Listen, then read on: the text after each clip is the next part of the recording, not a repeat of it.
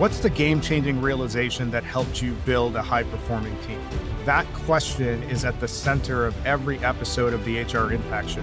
Every HR professional wants to build a team that has empowered managers, engaged employees, and an organization that's striving to become elite. The challenge is that you're often told to do more with less. We're going to fix that. Every week, we will feature executive and senior HR leaders from across the country, and they will share with us their actionable insights and best practices that can help empower you to create an engaged elite workforce. Here's the show. Thanks for joining us today on the HR Impact Show. I am your friendly neighborhood's talent strategy nerd, Dr. Jim, and today we're going to learn why doing more with less is a big fat lie. And the net is, unless you care, dare, and prepare, you're setting yourself up for failure. Joining us today is Manuel Cuevas-Trisan, who is the VP of HR at Harvard University, and he's been in that role since 2021. In that capacity, he's setting the overall strategic vision for the HR organization at the university. He's been in charge of overseeing an employee community of roughly 20,000 people in the organization. He's a thought leader, and his focus is on how Harvard can thrive in the workplace of the future. So prior to joining Harvard, he's had deep experience in the areas of employment policies, talent development, labor relations, total rewards. So he's got a pretty diversified background. And then earlier in his career, he had spent time at Motorola. Manuel was the VP of Human Resources and CHRO at Northwestern University. And then prior to that, he had an extensive career at Motorola Solutions. And there's a whole lot of stuff in addition to that. But here's one thing that I'm going to call out. He's actually had some continuing education that's been completed in Barcelona. So if you're wondering where he's likely stands on the Ronaldo versus Messi debate, I think the answer is going to be pretty clear. Manuel, welcome to the show. Thank you very much, Dr. Jim. It's absolutely a pleasure to be here. Before we dive into the conversation, why don't you get the listeners up to speed a little bit on some of the things that we might have left out in that bio and that background that you feel is important for the listeners to hear about? The one thing that perhaps not necessarily unique, but it's somewhat different from your typical HR leader is that I do not have a traditional background. I did not grow up as an HR practitioner, although HR has always been a client of mine professionally because I started my career as an employment and labor lawyer. And therefore, my primary clients, both in corporate settings and various other types of settings in law firms, were the HR directors or HR managers, HR leaders, and of course, focus on legal compliance. But as I joined Motorola back in 1998, a member of the in-house legal team, the one great thing about the company for a lawyer was that the lawyers were very embedded with their clients. So I worked very closely. And I like to say that I learned HR through practice and through osmosis by working very closely and rigorously with the HR clients until I became, of course, integrated in their day-to-day and eventually became an HR practitioner myself. One of the things that I'm really interested in understanding is when you make the pivot from a product and engineering organization and move into higher education, what was different that you didn't anticipate when you made that pivot? What was fascinating about Motorola, and I have a debt of gratitude always for what I call Motorola my second university, is that the legal department, as I said, was highly embedded in the client organizations, but also was very focused, especially when I became here at HRO. We had been a very product-centric organization for many years, for decades, in fact, and we needed to start making a pivot organization towards a software and solutions focused. And that entailed, for example, think about the people implications of that. That was an incredible school for me. We had always focused, and our strength as a company for decades had been product quality, digital, Six Sigma, minimal defects per million parts. That is a perfectly appropriate culture for a hardware-based culture. When we started making the shift towards a software and solutions company, then you have to become much more iterative. If you think about a cell phone has a hardware component, but increasingly they have become much more software conduits. Software is iterative by nature. And so you have to become much more accustomed to releasing products that are less than perfect but they're adequate for the market and then continue to improve over time.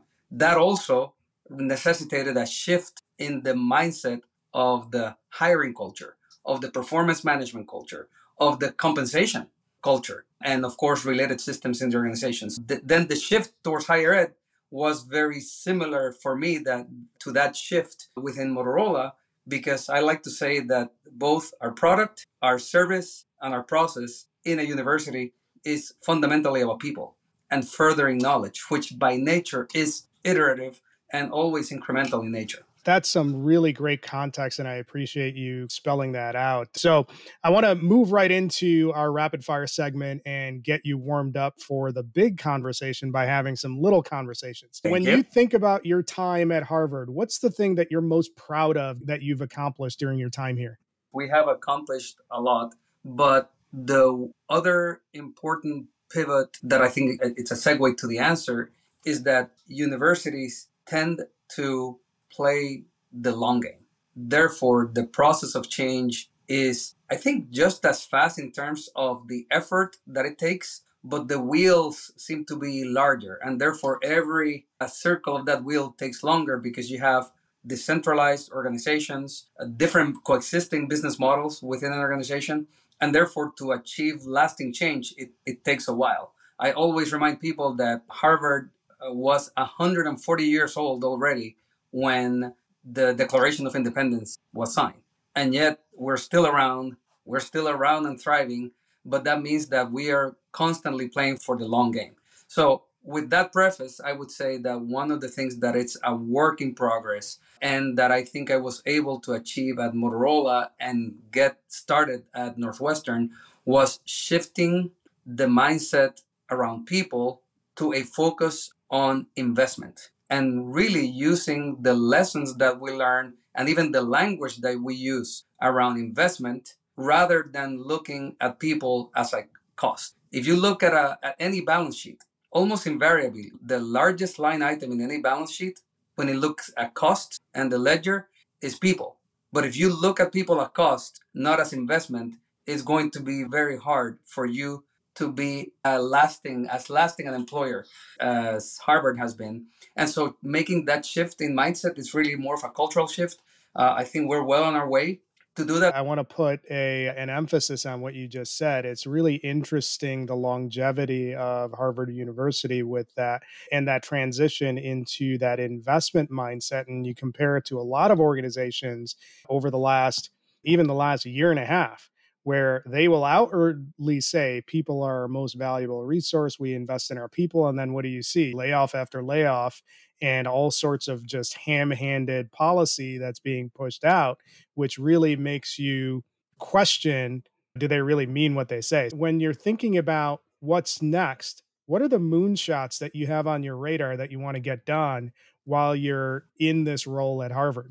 So when I talk about an investment mindset and an investment culture, and not in a Wall Street sense, but in terms of developing your capabilities, improving your capabilities, expanding your contribution as a team or as an organization, I talk about essentially talent management. Talent management in as rigorous a way as you would manage a portfolio if you were an asset manager.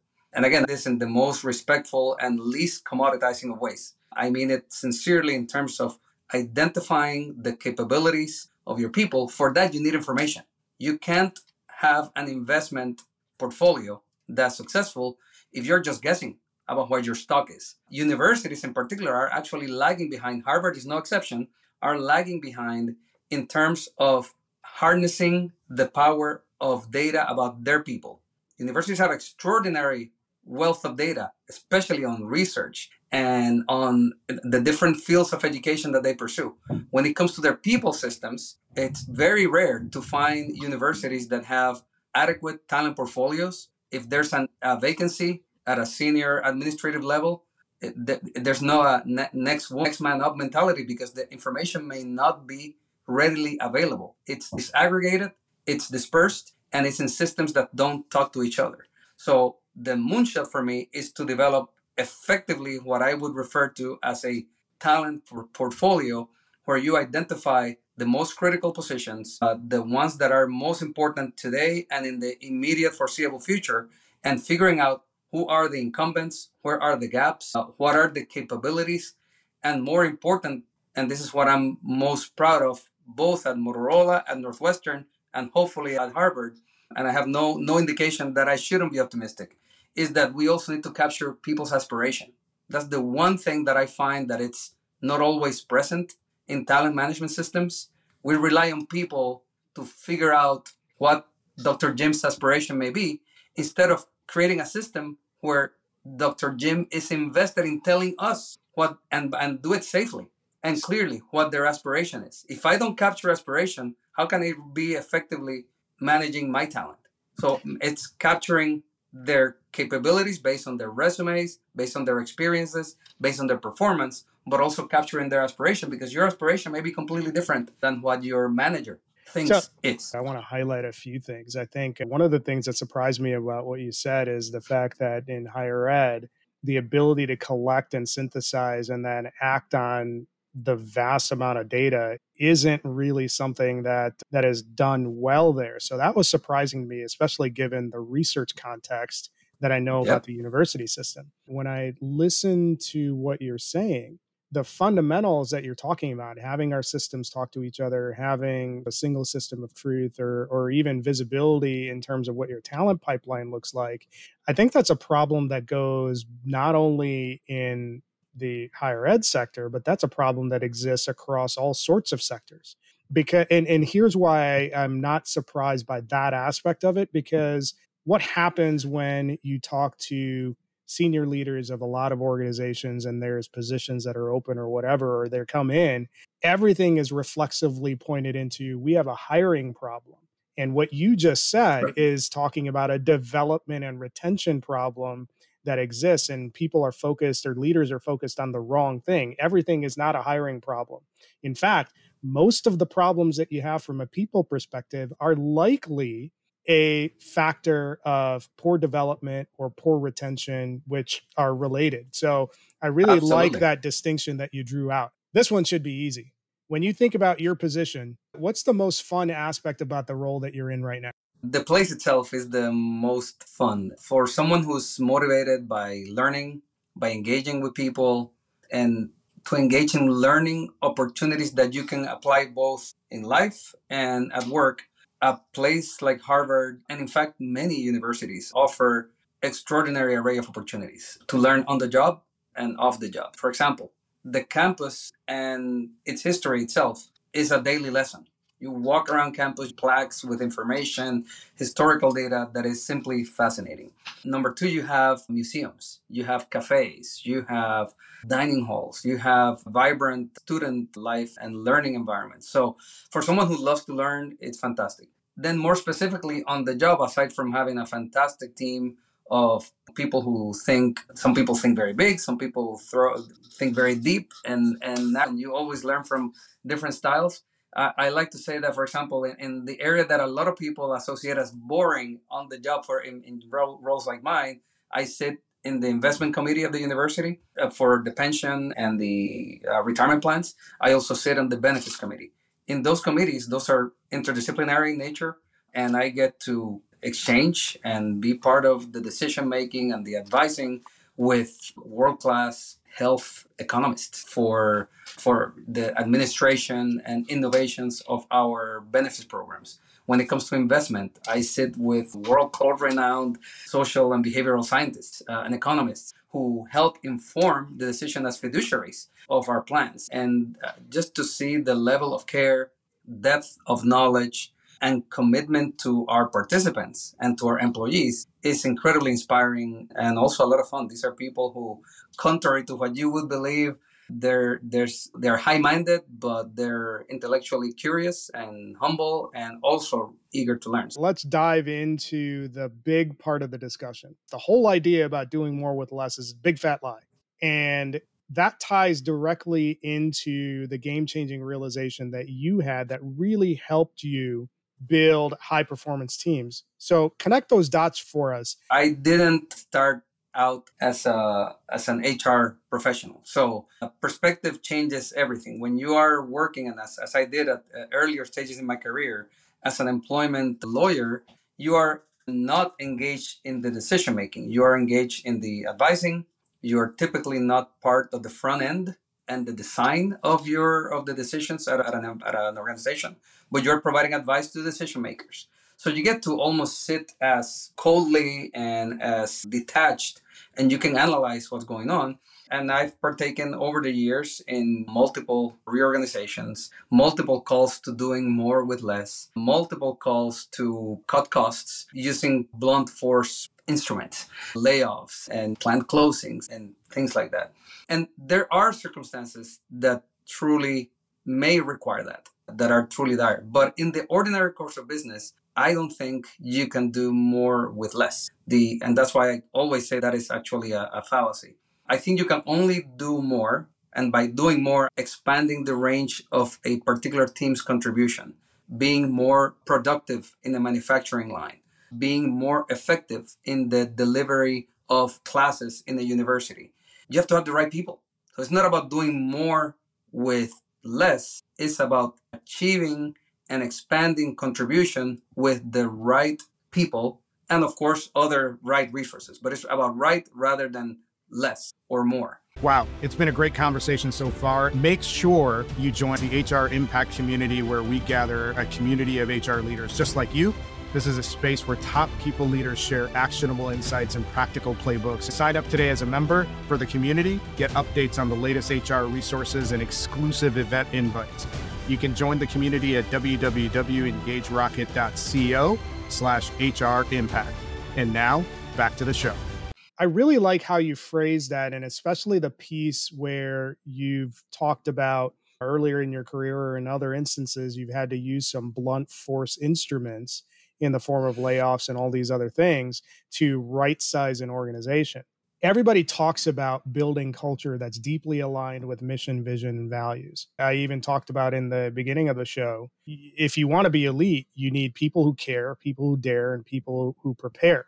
So if you're in this do more with less environment and you're using some of these crude tools to right-size the environment, how are you working across purposes on building elite teams? Tell us about some of the impacts that you've seen. When you are trying to become more efficient, you are effectively talking about doing things differently. And that leads to this good old basic context or concept of change. And so when I talk about doing more with the right people, it's about finding the people who are ideally suited to champion that change and who have the capabilities and the disposition to push through that change at whatever pace is necessitated to get to the end result. And so that's why I use this kind of trinomial of people who care, people who dare, and people who prepare. You cannot fake caring about the mission. You either care or you don't, and that comes across in your mission orientation, in your commitment to collaboration, in the way you engage with others, and in the ultimate commitment to the end goals of the organization. Daring is, to me, about having the courage to go against the grain, because change by nature requires that you go from a present state to desired state, the conditions of which haven't been met. And that requires that level of courage, that level of persistence and willingness to move forward. And then preparation is the other one. People need, and that's when I talk about capabilities. There are people who may care and dare, but may not have the tools. So either you can invest in them to develop them, or you need to make sure you find them from elsewhere in the organization to be able to push any change initiative through. When you look at building an organization with people who have those attributes that you mentioned, care, dare, prepare, how are you bringing that to life at the line level as a manager or leader that is building out their team? What are the things that you should be doing and you should be deliberately focusing on even on a day in, day out basis? First, I think organizations have become so complex over the history of the industrialized and now the knowledge economy that you need to have talent around you that has interdisciplinary aptitude and willingness to constantly learn from people around them and constantly share their knowledge of or their expertise in a particular area. So if you're hiring a recruitment leader, a talent acquisition director, for example, and you only go with somebody who has only done talent acquisition all their lives, in some places that may work because they may be simpler organizations, they're more autocratic, the authority may not be distributed like in universities and large multinationals. There's matrix organizations and there are issues of authority and there are interdependencies. So you need to bring somebody to lead talent acquisition who is not just an expert in talent acquisition. They need to know their business. They need to know the systems. They need to know what an ATS or how to transform an ATS. But ultimately, they need to be able to see beyond their lane and connect the dots and at least issue spot to be able to be effective. So first and foremost, in terms of their capabilities and their preparation, I look at people who are interdisciplinary thinkers more than linear thinkers, and then people who dare and are courageous to just persist, because the only thing that's constant is not just change. It's actually the resistance to change or inertia. There's an interesting aspect of what you just described in terms of your talent strategy when you're looking to bring people on. You're putting an emphasis on people who are interdisciplinary. And you also tied that to your point about one of the things that great teams have the ability to fight is the organizational inertia. So that interdisciplinary, the way that I understand what you just described is that those people who are skilled across an enterprise and have a lot of collaborative skills across the enterprise, they're the ones that are most likely to be mobilizing those people who tend to prefer to stand still. And that's the connection that you're bringing forward. Am I getting that right? 100%. And not only that, people who have that breadth of experience and interest to engage with other parts of the organization, I like to say that their imagination is expansive. They ask, as our new president would say, not just the whys, but the why nots. And therefore, look for ways of doing things differently and bring people along the way. I brought my talent acquisition lead at Harvard was not in a talent acquisition lead role.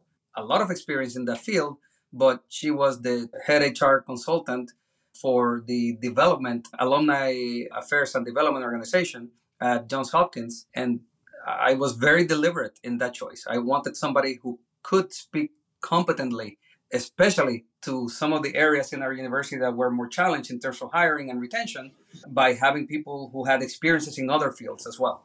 So there's a couple big lessons that I've drawn so far in what you've said. I think when you're talking about building elite teams, the preference should be the people who can think in a matrixed format.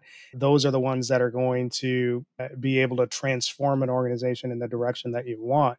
The other thing that you just mentioned it right now, and I think it's important to call out as well, is the capacity to ask the question, why not?